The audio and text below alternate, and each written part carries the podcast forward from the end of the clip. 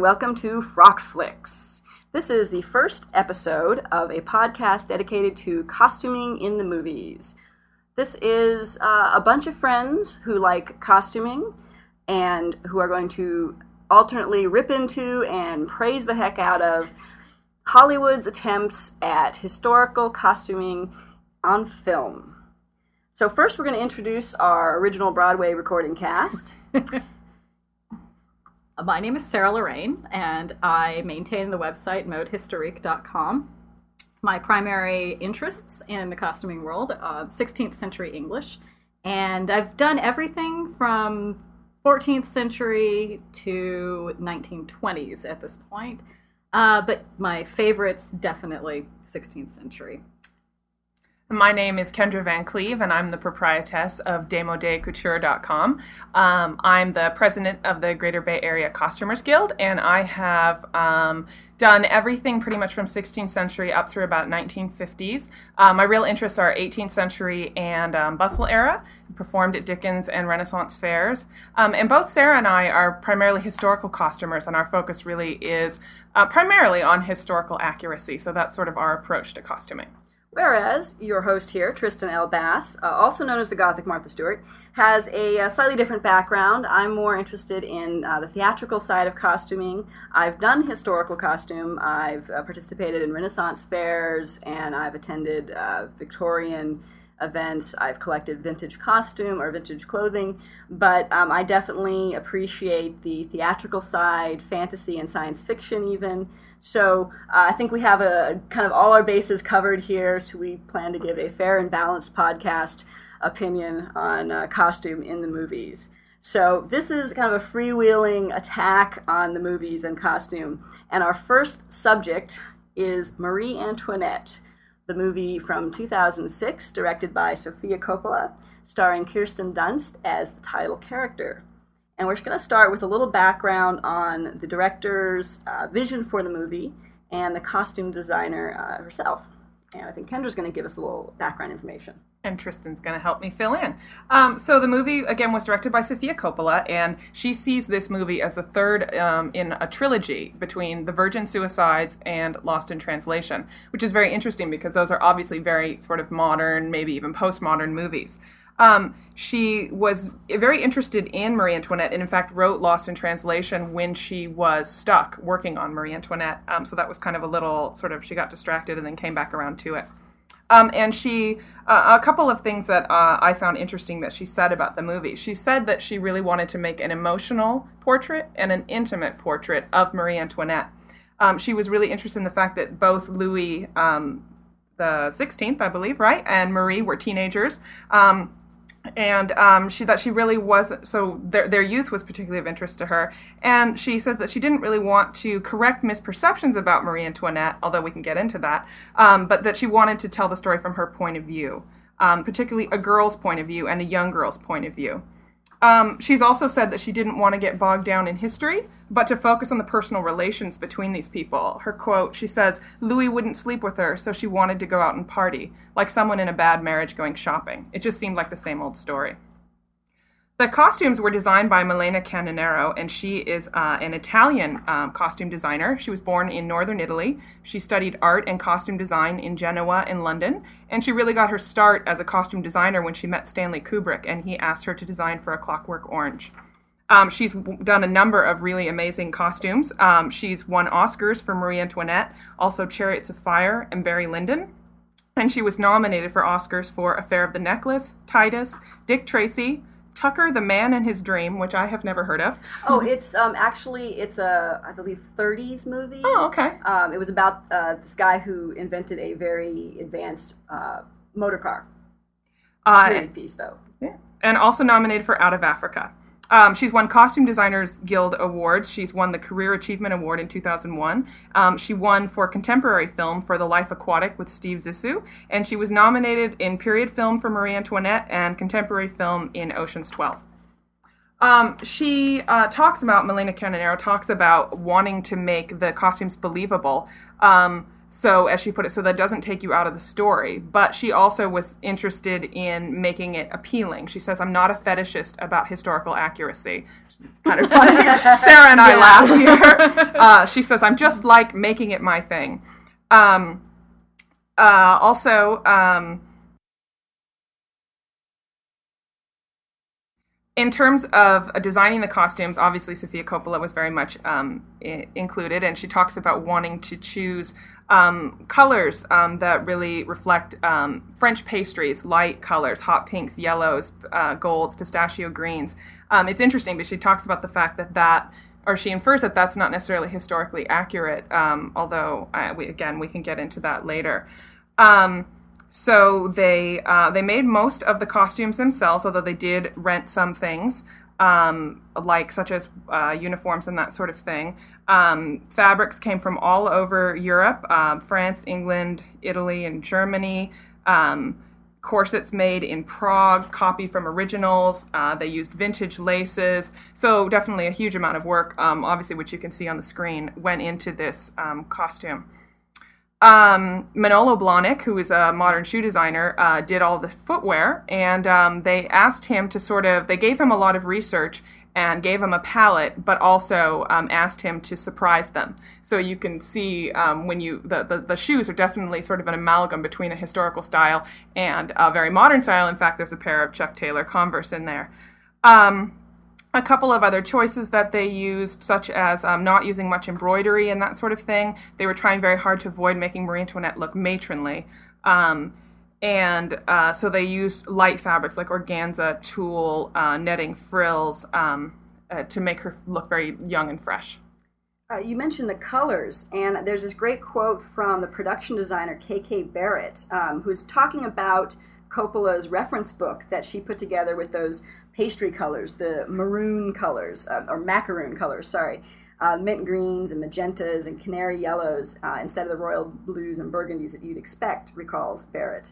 Uh, he says that they made a decision to stay away from all browns and beiges to avoid the cliche of sepia, a cliche of sepia that says you're in another time. We wanted it to feel like we were photographing in Marie Antoinette's world, that we happened to be able to document it before it all faded with time. The idea is that you're really there with an immediacy and youthful vitality. And I think that really is true. That really carries through those bright, bright colors, uh, not the not faded things like you see in dusty old portraits. Um, you really get that that's feeling in a lot of in a lot of these, and, that, and the both in the costume specifically and in the whole production design overall. I think that really carries through. I think one thing that's important to mention is that they actually did f- film at Versailles, which is pretty amazing. That you know they weren't trying to recreate a set anywhere or filming in Czechoslovakia or anything like that, or Czech Republic, excuse me. Um, but they were actually filming at the real deal, and that definitely translated. And that was the first movie that's had that much access, and that was all because the. Uh, the caretaker at Versailles loved Lost in Translation. there you go. so it, it pays to uh, have made a good movie beforehand. Um, there's another quote. Uh, this is actually from uh, the, the costume designer. Uh, she said that Sofia wanted a richness and a freshness for Marie Antoinette, um, and the clothes need to show the evolution from a very young girl to a sophisticated woman. Um, and so they, they showed that both through the colors and through the designs overall. Um, and again, they're not 100% period, but they have that kind of feeling, is what the designer is, is saying. Mm-hmm. It, there's a lot of really good information actually on the uh, behind the scenes making of featurette that's on the DVD, where with uh, the designer, the, the costume designer, and the production designer as well, and a little bit from Sofia herself, who are also are all talking about their what they um, what they had in mind, really, and the, the comments about the pastry colors. Mm-hmm. They show that they that comes through.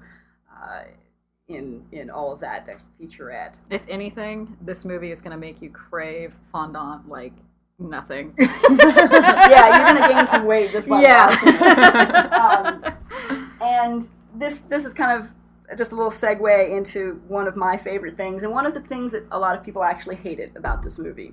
I want candy. Mm. And not just literal candy, but the song mm-hmm. by Bow Wow Wow.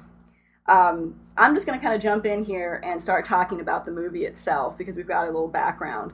here already about the designs and what uh, Coppola was going for. Um, one of the big criticisms of this movie was how Coppola used uh, modern 20th century and 21st century music, colors, pop culture, iconography in a historical movie, in a, in a historical period. And that really pissed off a lot of people. Um, I remember when the, the trailer first came out, um, friends who aren't even into historical costume forwarded it to me and said, "Oh my God, I can't believe this! You've got to see this." They were pissed off by how can you, they be using this music that we love in this historical movie? What that's crazy. They're you know, um, and then of course co- historical costumers were pissed off because how how dare they you know use history with you know punk pop music. So um, we want to talk a little bit about that. Uh, some of those perceptions, the mixing and the matching. Mm-hmm. I'll say when I saw the preview, I definitely thought, "Whoa!" Mm-hmm. But I, I, didn't think I was going to hate it. But I certainly it, it, created a big question mark for me, and I said, "Am I going to love this or am I going to hate this?" And I have to admit that I'm not particularly, or I hadn't previously particularly been into post punk. Um, in fact, I got in trouble with my husband when I asked him to download the uh, soundtrack for me because he said, "But you didn't like it originally when it came out." Well, now I like it. Um, I think the music really works, shockingly works, and because it it conveys that sense of youthfulness, that sense of a brat pack, that sense of of the sort of Hollywood celebrities running around, getting drunk uh, at the clubs, all those sorts of things. Um, and then at the same time, so much of it is beautifully melancholy. In a lot of the the scenes uh, later in the film, when things aren't going quite so well, some beautifully sad, really sort of um, heart stirring pieces, um, and and I think it just meshes beautifully. And Sarah, I know you've mentioned you like some of the songs, how they how oh yeah fit uh, the scenes too. Big fan of the Cure, so got my thumbs up there. Um, when I first saw the uh, the trailer, um, I did not initially see this movie on the big screen, uh, and so when I came to it and finally did watch it, um, I realized that my reactions based on the, the trailer had been pretty negative. And uh, many of you may remember this from a blog posting I did at the time that the trailer came out. Um, and I, I, tore into the movie based upon that trailer, saying, you know, yeah, it looks pretty and, you know, whatever. But the, uh, the music, it's, it's kind of a I wouldn't go so far as saying a travesty, although I might have said that at the time. But that it just it seemed like a very odd juxtaposition for me. Um, it jarred me a little bit because I am one of these people that has very strong opinions about historical accuracy. So when I finally was able to watch the movie and I realized that there was this vision that Sofia Coppola was aiming at, um, and I caught the the cultural references to things like Sixteen Candles and you know a lot of the the Brat Pack movies that came out in the '80s uh, it, it, made sense that it, this was sort of her homage to the generation that she grew up in. So on that level, I thought it worked really well. I really enjoyed it. Yeah, and the more I think about it, and you know, realizing that Sofia Coppola is she's about my age. You know, she was born in '71. I was born in in '69. Uh, we both grew up with this music the first time around, and it it so evokes the era, the 1980s, there's so much of it that is so similar to what Marie Antoinette was actually dealing with in Versailles. Um, she had this sense of isolation and um, this kind of decadence and this it was the, the you know greed is good generation was the 80s mm-hmm. i mean there's so much of that going on there and i think putting the music and some of those colors and throwing in the chuck taylors um, it draws on that and it and it emphasizes um, what's going on in those characters' heads. And in all of Coppola's quotes uh, in, in the you know production uh, featurette and, and interviews, she talks about how there's these they're, they're teenagers. They're teenagers growing up in this strange, isolated bubble. And so I kind of wonder how much of this was really her life. Mm-hmm. You know, she's kind of a privileged girl growing up in the 80s. And it reminds me of you know, of those movies, the Brat Pack movies, the Molly Ringwald, mm. and um, and the, and also the the music specifically too. You know, in the film credits, she actually, along with giving thanks to um, her dad and her brother and a couple of friends, there's like five credits. She gives thanks to Malcolm McLaren, who was the punk pop music impresario who he created the Sex Pistols. He managed um, Bow Wow Wow and Adam Ant. Uh, with Vivienne Westwood, he created um, the influential London fashion boutique called Sex in the late 70s and early 80s. So he was huge in the music and fashion scene in the late 70s and early 80s that created this whole new romantic vibe, which was deeply inspired by 18th century fashion. So there's this whole cyclical thing going on here that um, she's tapping into, and it shows up in Marie Antoinette in the movie. I would definitely say it's a pretty autobiographical movie. Um, if, if, it's not flat out autobiographical, I would say it, it's very near and dear to her heart. It's definitely, um, I used the word previously, homage, uh, but it's a personal um, statement, I believe, about her own you know experiences growing up as a privileged rich kid in the 80s and, and the culture that she came from.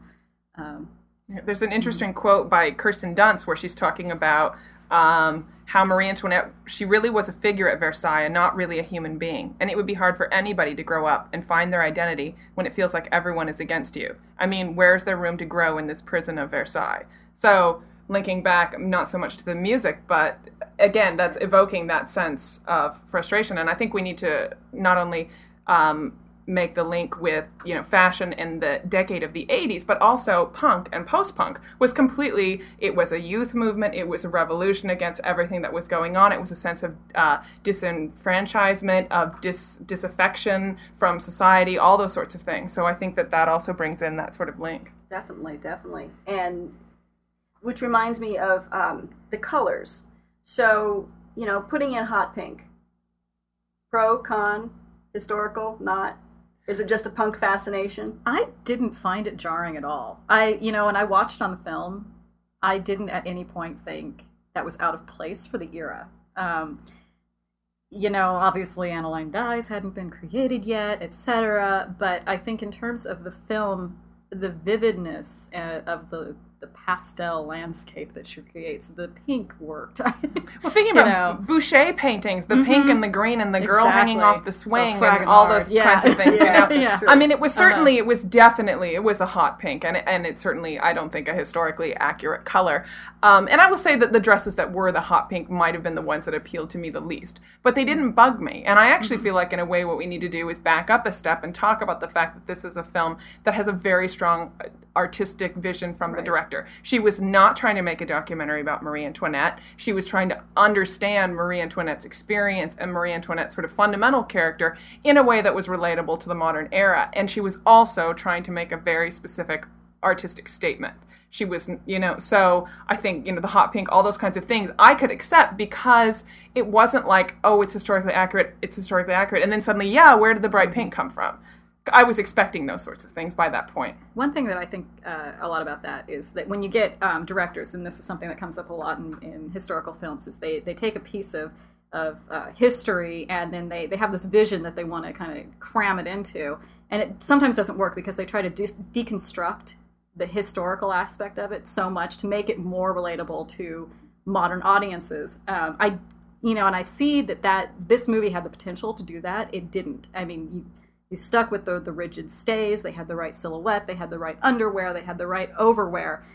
And there were little things that she inserted that were kind of, you know, they were they were a little bit out of place, like the Converse or the the hot pink. Um, but overall, they were subtle. It was it was a very kind of I wouldn't want to say kind of like a, a jab, you know, but it was right. definitely and a sprinkling. It wasn't a, a, oh look, they're running around in deconstructed 18th century costumes that are vaguely historically accurate because the director's vision is, you know, to to show the deconstruction of human civilization. Or generally because the, the director doesn't have a vision and they're an idiot. Yeah. So here's right. this fine movie right. and then suddenly you're yeah. like, what the hell is that person wearing? Right. So I think because they were conscious choices, mm-hmm. I like them better than just a film where you can tell they just didn't know what the hell they were doing. Right. And some of them, like the Converse, of course, were mm-hmm. a purposefully done, cheeky Exactly. Joke. And they were so fast, though. It's yeah. like you almost have to go, wait, what you have that? to look for that Yeah, one. back it up and pause. Oh, there's yeah. Converse there. I didn't catch it the first time. I, I, did because I knew to look for it. I had heard heard about it and yeah. I was looking, I was Jones. Oh, oh, where is it? Where is it? Oh, there it is. Yes. you know, I mean, that's almost like an, an Easter egg in a, in a mm-hmm. computer program. Um, Exactly. And, and I think though that really was a that was a nod to people you know like me who Mm-hmm. are going to get those references because we have something in common with the director and her ideas, Right. you know, her her vision. Again, going back with that Right. '80s thing, really. and, and Kendra mentioned that um, you know that it was intentional. These things were very intentionally Definitely. placed. And I know when I was going through design school, if you didn't do something with intention, it was automatically picked up as being gratuitous and so or, or disingenuous. And so that's what I really think that subtlety and that intention and everything is is very carefully thought out. I really really appreciated that in this film, and as a historical costumer, was able able to overcome my own stick up the ass about historical accuracy. There, you, you heard it from me, folks.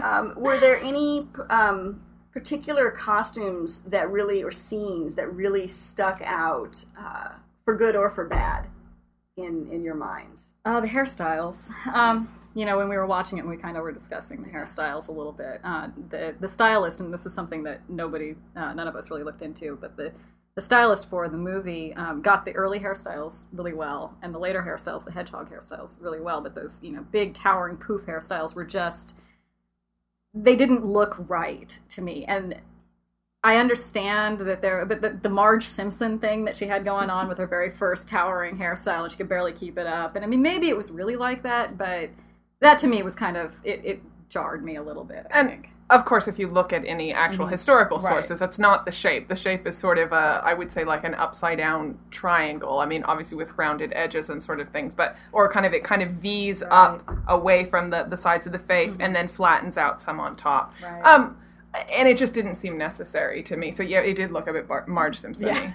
One one thing that um, I noticed in the behind the scenes piece was that with particularly with Kirsten Dunst's hair, they wanted to use more of her hair and and give her a more natural look. So they actually avoided using it. They didn't. They tried to avoid using as much of the the really tall hair, um, which is probably why they didn't get it very right. Yeah. I, I kind of think Okay. because they weren't really concentrating on it that much Right. um, and they didn't didn't want to do that because they wanted to make her look, you know, kind of natural and kind of um, blonde. They really wanted her to look very blonde in the whole movie. um, and it was funny because actually, um, Antonia Fraser, who wrote uh, the biography that this movie is at least partially inspired by, um, Marie Antoinette, a journey.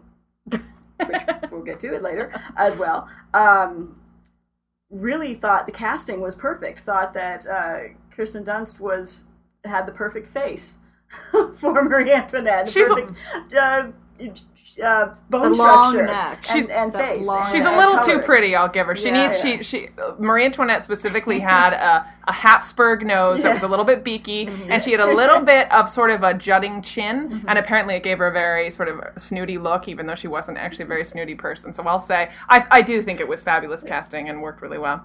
I love Jason Schwartzman. I just got to say that. Yeah. I got to represent with that. I, I thought he was very did a fine job as Louis. I really, I was really adorable. do. He made Louis to me a much more understandable character. Yeah, human. Because uh, reading through the biographies and reading through the histories, I just don't get that guy. Well, See, I disagree. Um, and I love Jason Schwartzman, and I loved the character on film, but I did not think he was Louis. Louis was much more bumbling, much more inept. Um, he was obese, as was his younger brother. He did have a third younger brother who was supposedly pretty hot, although I'm guessing in comparison, anyone would have been hot. um, and I think that watching him in the movie, although I was very charmed by him, and you got the boyishness and the inexperience and all those sorts of things, but it didn't bring home to me why he wasn't, for example, able to consummate the marriage, those sorts of things, because he wasn't sort of bumbling enough and he wasn't out of it enough, if that makes sense. he was a little too cute, I Uh, think. yeah. Little He's a little too to functional. um, Yeah, functional. Schwartzman though, because he did uh, gain 45 pounds Oh. for the role. Um, to because Louis was much more plump than Schwartzman is, and he says in an interview that he asked the costume designer to make his clothes extra small um, because he wanted the character to be uncomfortable. Um, or because he wanted to feel uncomfortable, to feel physically uncomfortable, um, so he could better get into the role. and and that does really translate. I mean, he he has that awkwardness, And I'm sure Louis must must have had a charming, sweet side to him too, because actually, I mean, Marie Antoinette and he, um, although I don't think they were passionately in love, they certainly, I mean, they got along quite well together, and I, and I think there was definitely that that side to him. But I think as a historical person, I mean, uh, supposedly the reason why he was so screwed up is he he was really isolated growing up. He had a tutor who somehow was a, a, a male tutor, um, who I think may have been a cardinal or some sort of religious person anyway, who really isolated him, and he just really, uh, shockingly, did not have much social experience with anybody. Well, back on the costumes for, Yes. for a second. Um, the uh, the costumes, uh, Louis' costumes, to me, they didn't seem particularly too small, and that's that was interesting that he he makes a point, or the actor makes a point of saying you know, he His pants were it. too small. Um, maybe, but yeah, it, to me they looked like it fit right, and maybe that's because you know, as a historical costumer, you want that constricting, close to the skin as you can possibly get from your historical costumes. If they have any kind of ease in them, any kind of modern ease, you know, it's it's not right. right, and what he may have perceived as being baggy Right, or, or right. being normal, we would, per- Right. as costumers, perceive as being baggy. And, and remember too, if he gained a lot of weight for this, I mean, he's uh, now totally not able to judge his size. yeah, that's true, That's yeah. true. Yeah. He didn't look particularly big to me. No, I- he didn't. You know, he he's a He- cutie I mean, pie. he looked pudgy. uh, uh, you know, yeah, well, doughy as the maybe. role. Yeah, but- doughy. Yeah, yeah. don't I mean, I don't. I haven't seen him. He The wasn't last- fearsome, The last thing I saw that. him in was, No. was Rushmore, and he was a pudgy little kid. Yeah, so that yeah. was like five years ago or something. Right. Um, but anyway, I thought that was that was really you know. uh, He, I think he did a, an excellent job. Oh, and if you get the DVD, check out the Cribs MTV Cribs episode with Louis. It's hella funny. it's really cute. Can we get the hand thing? Yo. Like, yo. yeah, she just she just flashed a gang She symbol. I want you all to know that. It's, awesome. One thing I just wanted to say back to your original question, which was about 10 minutes ago, which of was there anything that stood out particularly? I have to say, um, very few costumes actually stood out to me as, oh my god, that's the one. And sometimes I will watch movies and I will say, oh my god, I have to have that costume. And I have actually made a costume from the movie. I made the Comtesse de Polignac's uh, chemise gown that she wears when they're running around the uh, the Hameau village, yeah, at the Trianon. Um, it was more the overall swathe of it all. Just yards and yards of silk taffeta. The colors. I'm just thinking of the colors. The scenes where mm-hmm. the the marchand de modes is coming and is showing them all the different taffetas and they're picking the trims and and the masquerade ball where it's just all these mm-hmm. swirling colors. And if you actually stop and look at them, especially I mean they're extras costumes and that's to be expected that there's sort of more issues in terms of historical accuracy with the extras costumes. Lots of dresses that lace up the back when nothing would have laced up the back except maybe court gowns and they're not court gowns etc but the the beautiful palette the lushness just yards and yards and yards of silk taffeta everywhere. That was what i loved. And then the chemise dresses yards and yards of, of you know really fine muslins and all those sorts of things. And then you know in the sadder scenes later in the film where the costumes get darker and all, all that stuff again um, but th- this overwhelming sense of decadence and luxury is what struck me about the costumes, less so than individual ones. I will say um, one of the costumes that did strike me particularly was the uh, one of the anglaises, the blue anglaise with that's all um, polonaised up in the back, and something that Kendra and I, when we watched the movie, I saw it the first time at Kendra's place um, a while back. But it was it struck us as it was just the sheer amount of fabric that went into that dress. Usually, we think of a polonaise. I mean, we're talking historical accuracy here. Sorry, uh, it, it's it's kind of a, a very fitted you know type of outfit. We don't add a lot of fabric to the skirt, and Well, this especially in length. Usually Yeah. you make it ankle length Right. and then you pull it up. Those Right. dresses obviously had a huge train on them, and then were pulled up so that the And polonaise went to about ankle length, and it's just this beautiful swath it was of fabric. fabulous. Yeah. It was fabulous. Yeah, the volume. The volume. In, in Yeah. Mm-hmm. a lot of those gowns really just showed, and and that emphasized the the luxuriousness and the and Mm-hmm. and the decadence. I, I mean, it goes it goes back to this Conspicuous consumption. conspicuous consumption, which to me goes back to the '80s, the 1980s. That's true. um, which was you know this massive decade of cons- conspicuous consumption, and and to me the the the two scenes that always stood out, and always I should say, I, this is this is my second viewing. I saw it in the theaters and I saw it here on DVD. Um, the I want candy scene with the shoes, Shoe porn. the shoes, the shoes, the shoes, Converse, the shoes, the shoes, the shoes, and then the yards of fabric, and Oh. the buying all and of eclairs things. and cakes and things like that. Oh, Cakes and cakes and- Sex.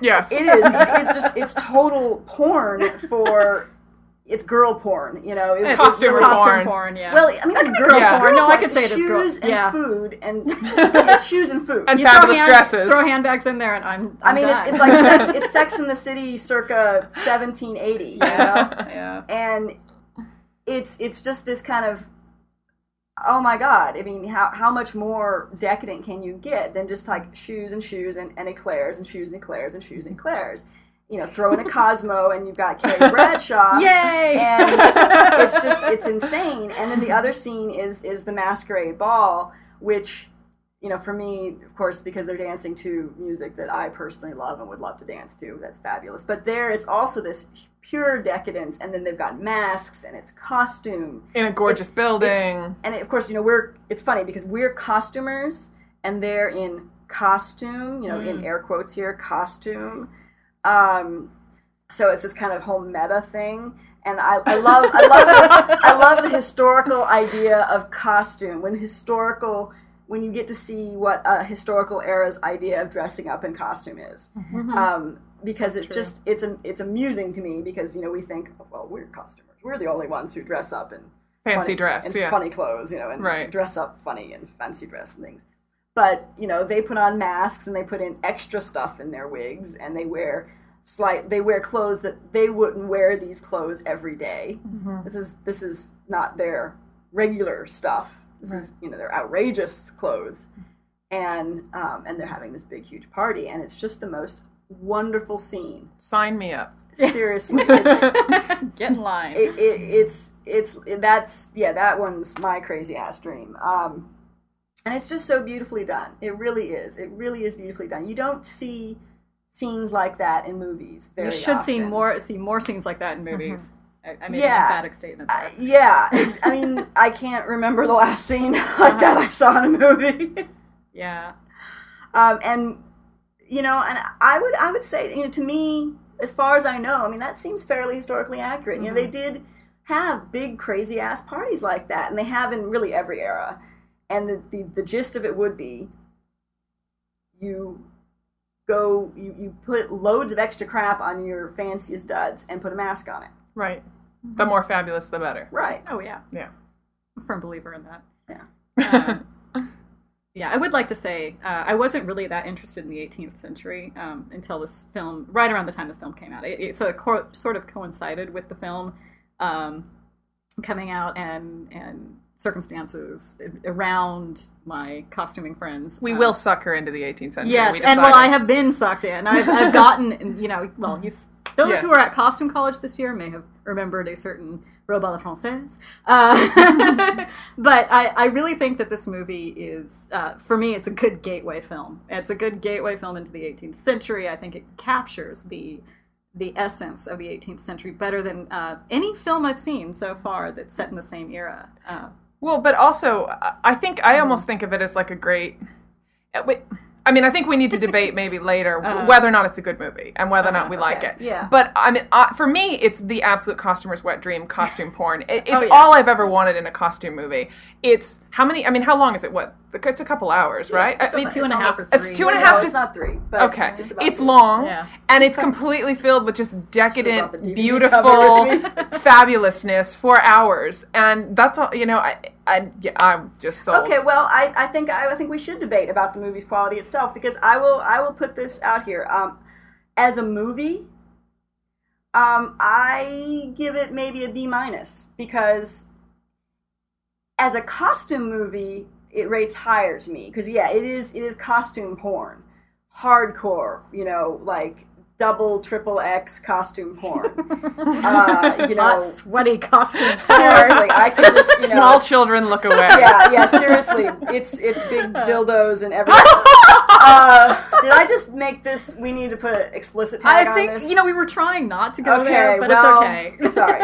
Um, it is serious costume porn, but as a movie, as much as I like what it does for, um, really, and to me, the whole kind of '80s isolation, um, growing up in a bubble kind of uh, parallel. I really think Sofia Coppola needs a better editor. Uh, watching it in the theater, there were big gaps where I thought, uh, uh, dot dot dot dot dot. Yeah. uh, you know, Picture Trystan's face. seriously, I, I really, I really needed that. I needed a, a good twenty minutes could have been cut out of that for watchability's sake, for Mm-hmm. as far as story and tightness. The dialogue, There's no dialogue. it's, it's really, really poor.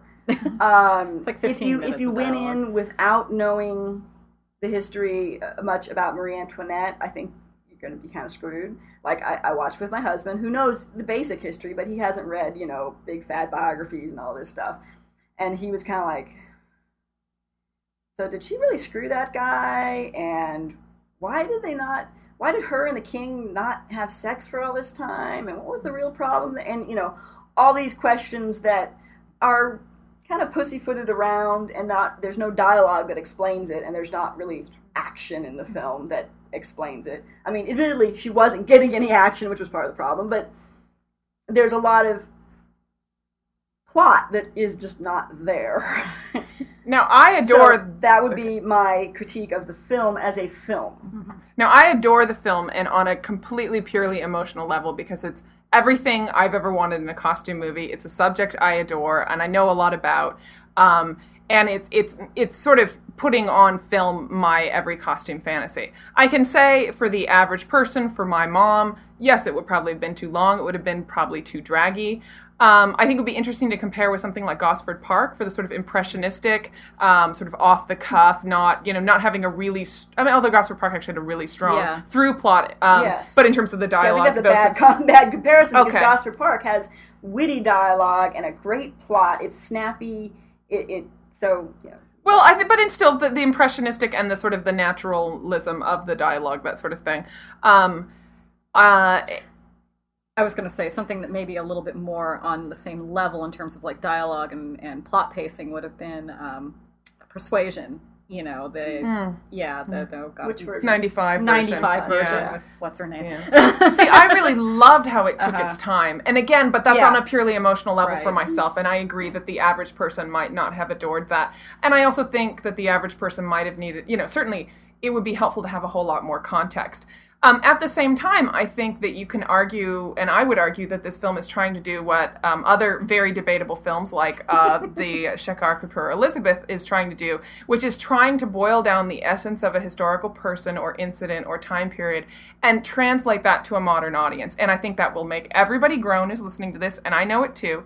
But there's something to be said for it. There's something to be said for my sister is not going to listen to this podcast, thank God. Um, would not get Elizabeth, would not get Marie Antoinette. You know, as people, if you told her anything about bored, wouldn't get it, wouldn't understand it, doesn't care about the historical context or the constraints that that person lived in. So taking the essence and saying, okay, for what you can understand, let's boil it down. This is what it was about. I think it does very well at that. I would I would agree with Kendra. Um, now it's kind of interesting in that I have you know previously admitted that um, 18th century was not my thing uh, until very recently. I knew the gist of Marie Antoinette um, and uh, gist of the era, and so watching this film, it did not answer the questions that you know. I actually had to go read the, the biography, uh, several different biographies, in fact, after this movie came out, uh, raised a lot of questions.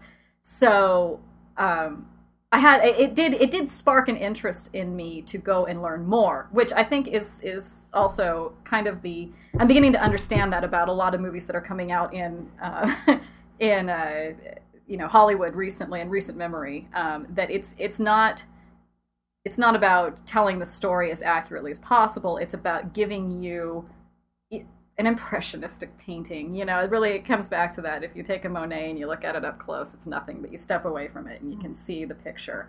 And And, and I think as historians, I think Uh-huh. many of us are, um, and I think that we have that sort of that, that desire for education. You know, you look at something that's and you're like, well, wait, well, but her, Marie Antoinette's life was interesting enough. Why can't we educate people about who she really was? The reality is, I come back again to my sister, who is not the least bit interested in history. She loves to shop, you know, all those kinds of. She's a very sort of modern, normal girl. She's never going to give a rat's ass about Marie Antoinette.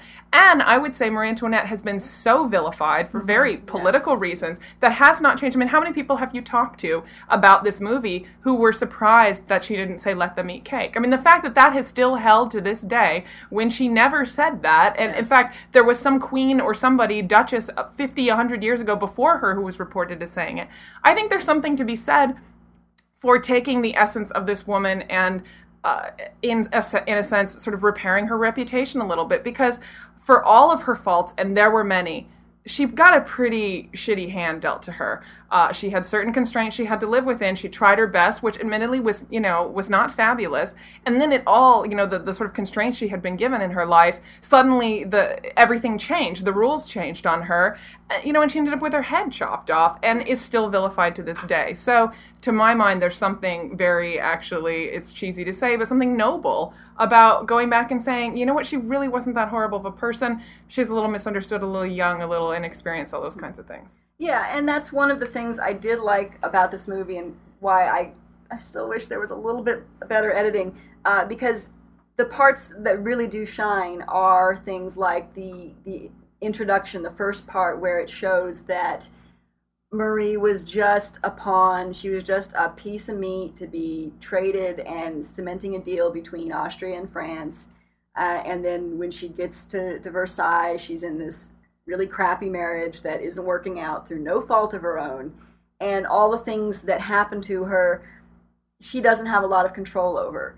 And I think that's one of the really strong, strong points that comes across. It shows her life. Uh, parts of her life that you just don't hear about very much. That you know you, you hear you know you hear the crappy stuff. You hear that oh she was a spendthrift and she didn't give a crap about the the peasants and and you know they killed her and yay isn't that great. Um, you don't hear her side of the story, and this really did tell her side of the story, and that was what Sofia Coppola set out to do. What she wanted to do, tell it from Marie Antoinette's point of view As a human being, as Yeah. an individual human being. as a person yeah. from what she saw, what she felt, and she really got that point across. And I, and I think the film really does succeed in that in that respect.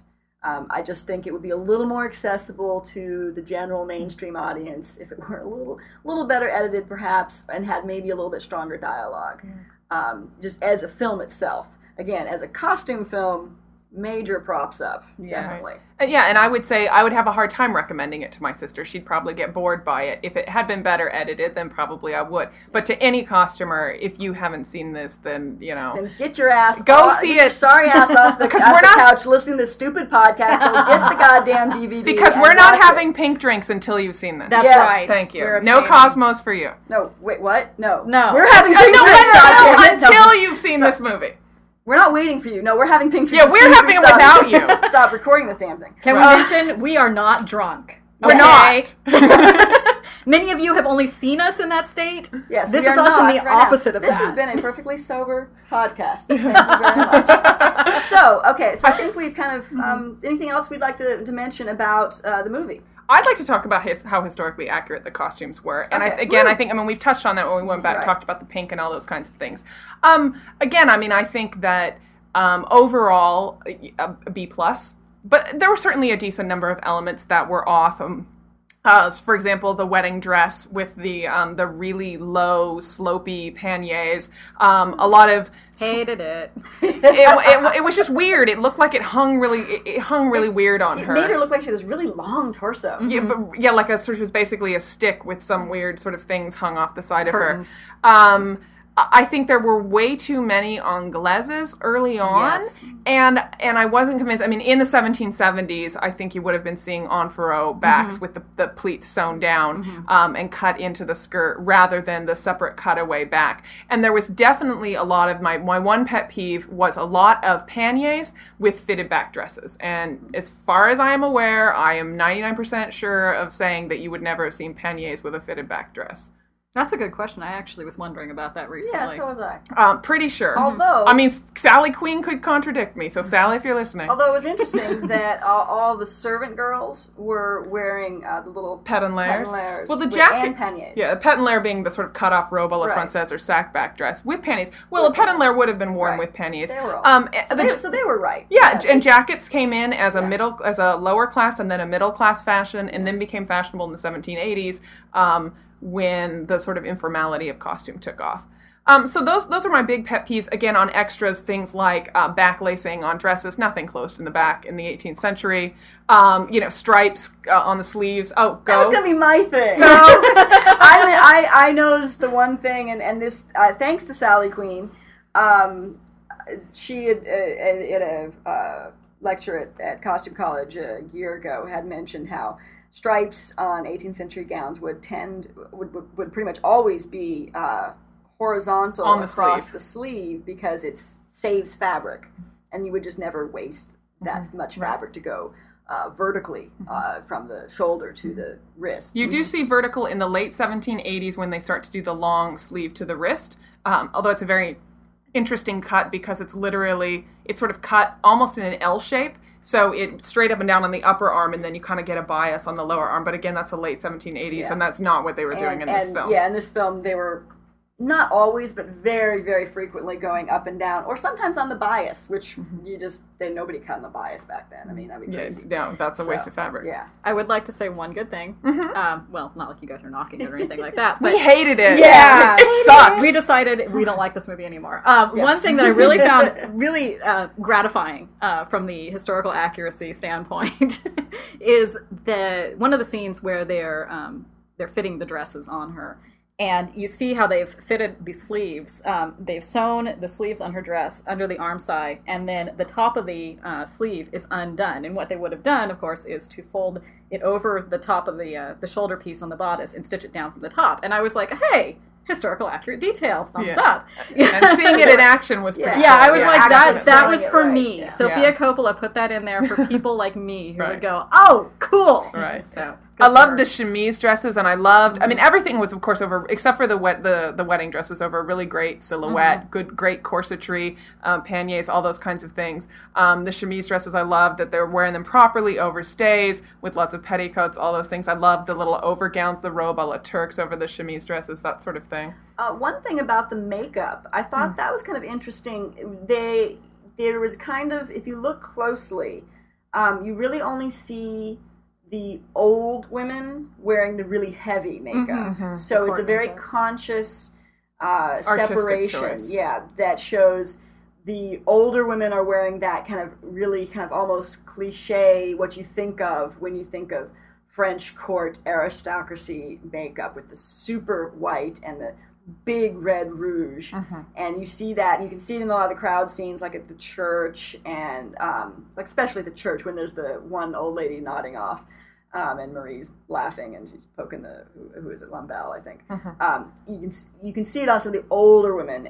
They're wearing that really heavy, but Marie never does, and Lamballe and and Polignac and all them. They're not wearing the super heavy. They're wearing. You can definitely tell they're wearing rouge and all that, but it's not the really heavy stuff. That so that's a very definite Artistic ar- choice. artistic Right. choice Yeah. to, to show who's the old guard and who's the young fashionable set. One thing I would like to just jump in really fast with the makeup is they did not necessarily, at least not to my eye, fall prey to the Hollywood. Um, let's put the you know leading ladies in the modern makeup. Yes, True. thank you for the no eyeliner. Yeah, I mean, I thought, yeah, they were actually pretty good. They had the red, the reddish Yeah. colors around the eye. They mm-hmm. definitely had mascara, which debatable whether or not they they darkened eyelashes in the period.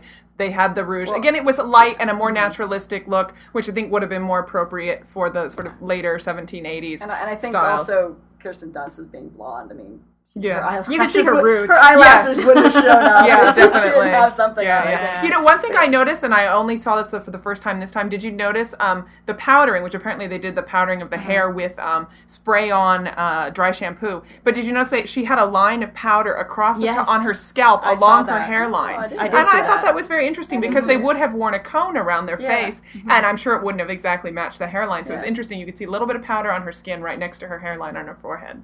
Well, no, that's interesting because at least one of the shots in the behind the scenes uh, featurette, um, when they were, it showed her showed her being powdered, but they didn't.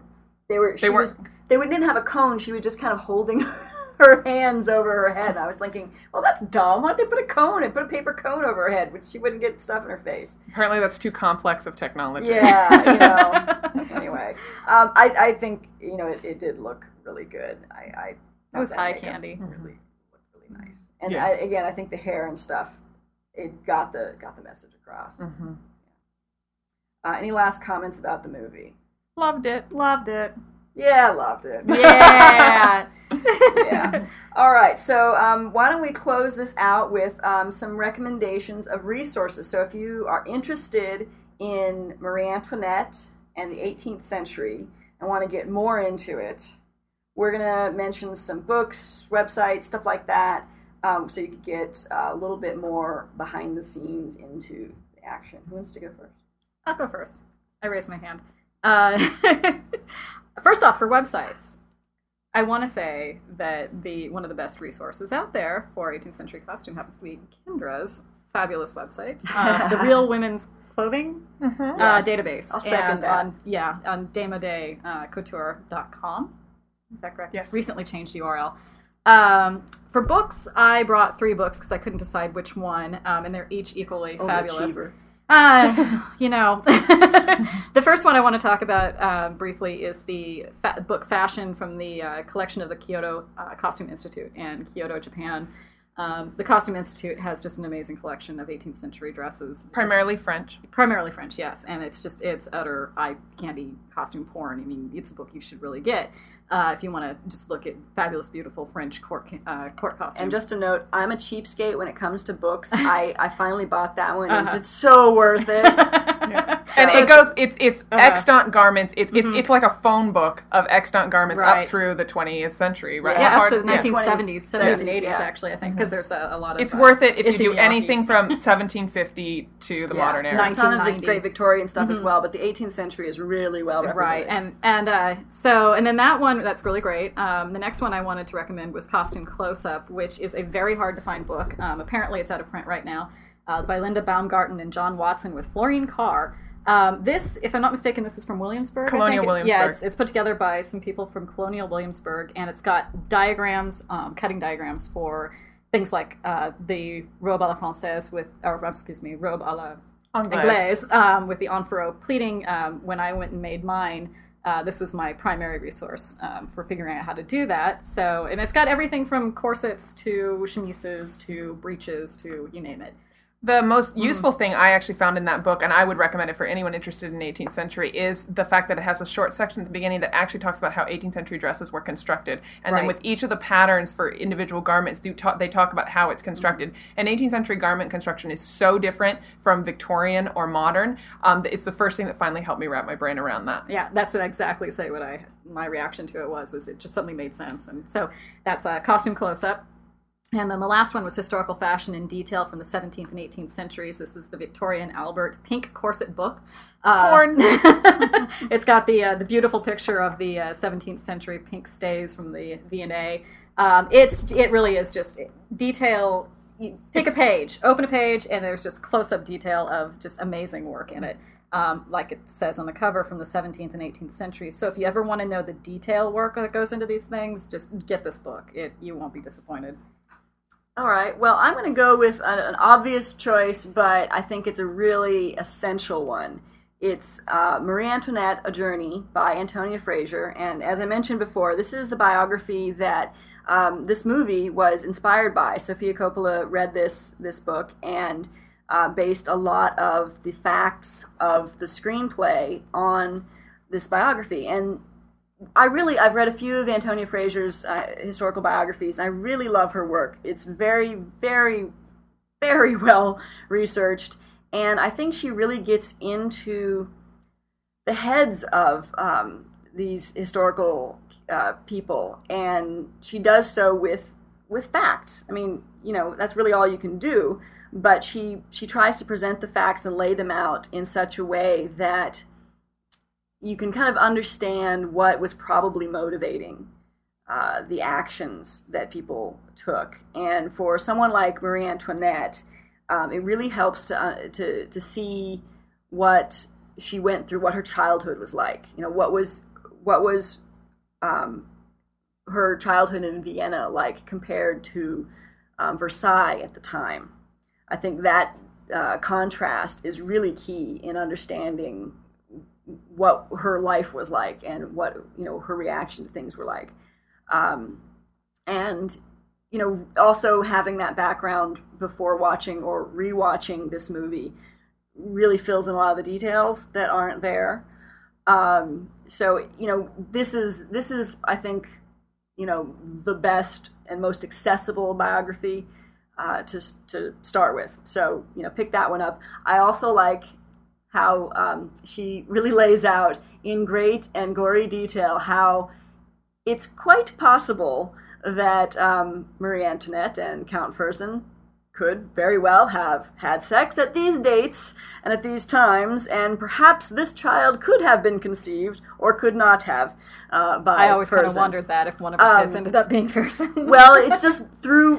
She Uh-huh. makes she lays out when it if it was going to happen, it could have happened here, here or here, but not here. you know, it's like wow, that's go Marie Antoinette. that's specific. So I, I hope she did. yeah, I hope so, she did. She you know, needed it. There's you're never gonna know, of course, Uh-huh. but hey, there's there's the facts of when it was possible. so it's it's a really excellent biography.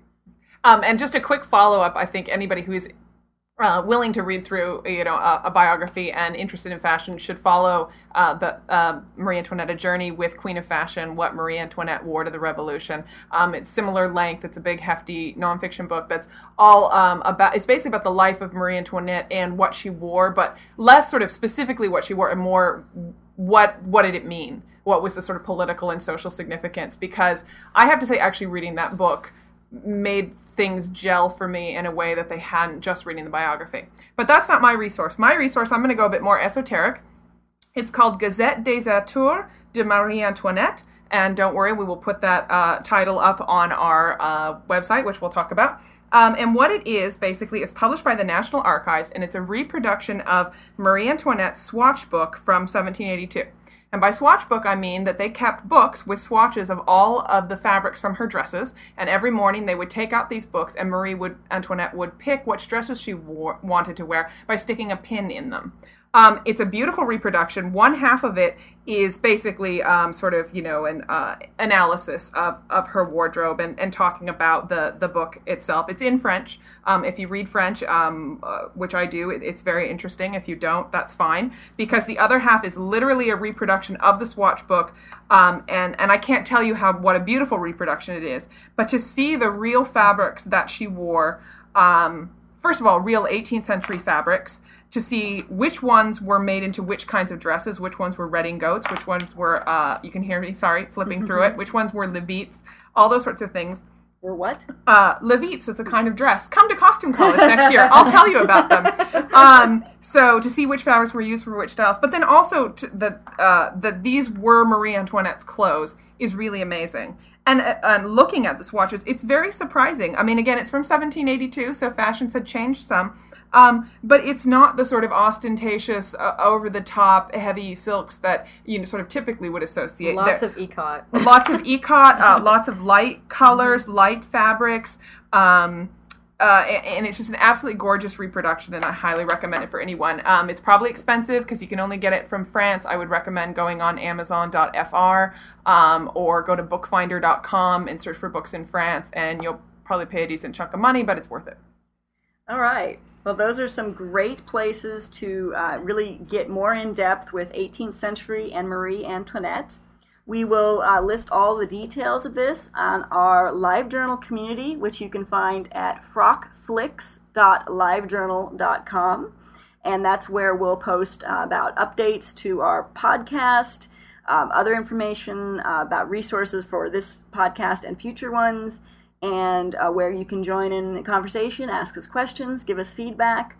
We'd appreciate your feedback. Uh, let us know what you think.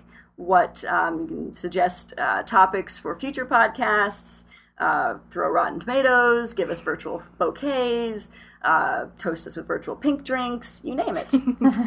uh, we hope you've enjoyed our uh, premiere effort here, and we hope you tune in next time. Any uh, closing words? Uh, Watch the movie; it's fabulous. Absolutely. You've All got to see this movie. well, cheers. Thanks so much, and farewell. Au revoir.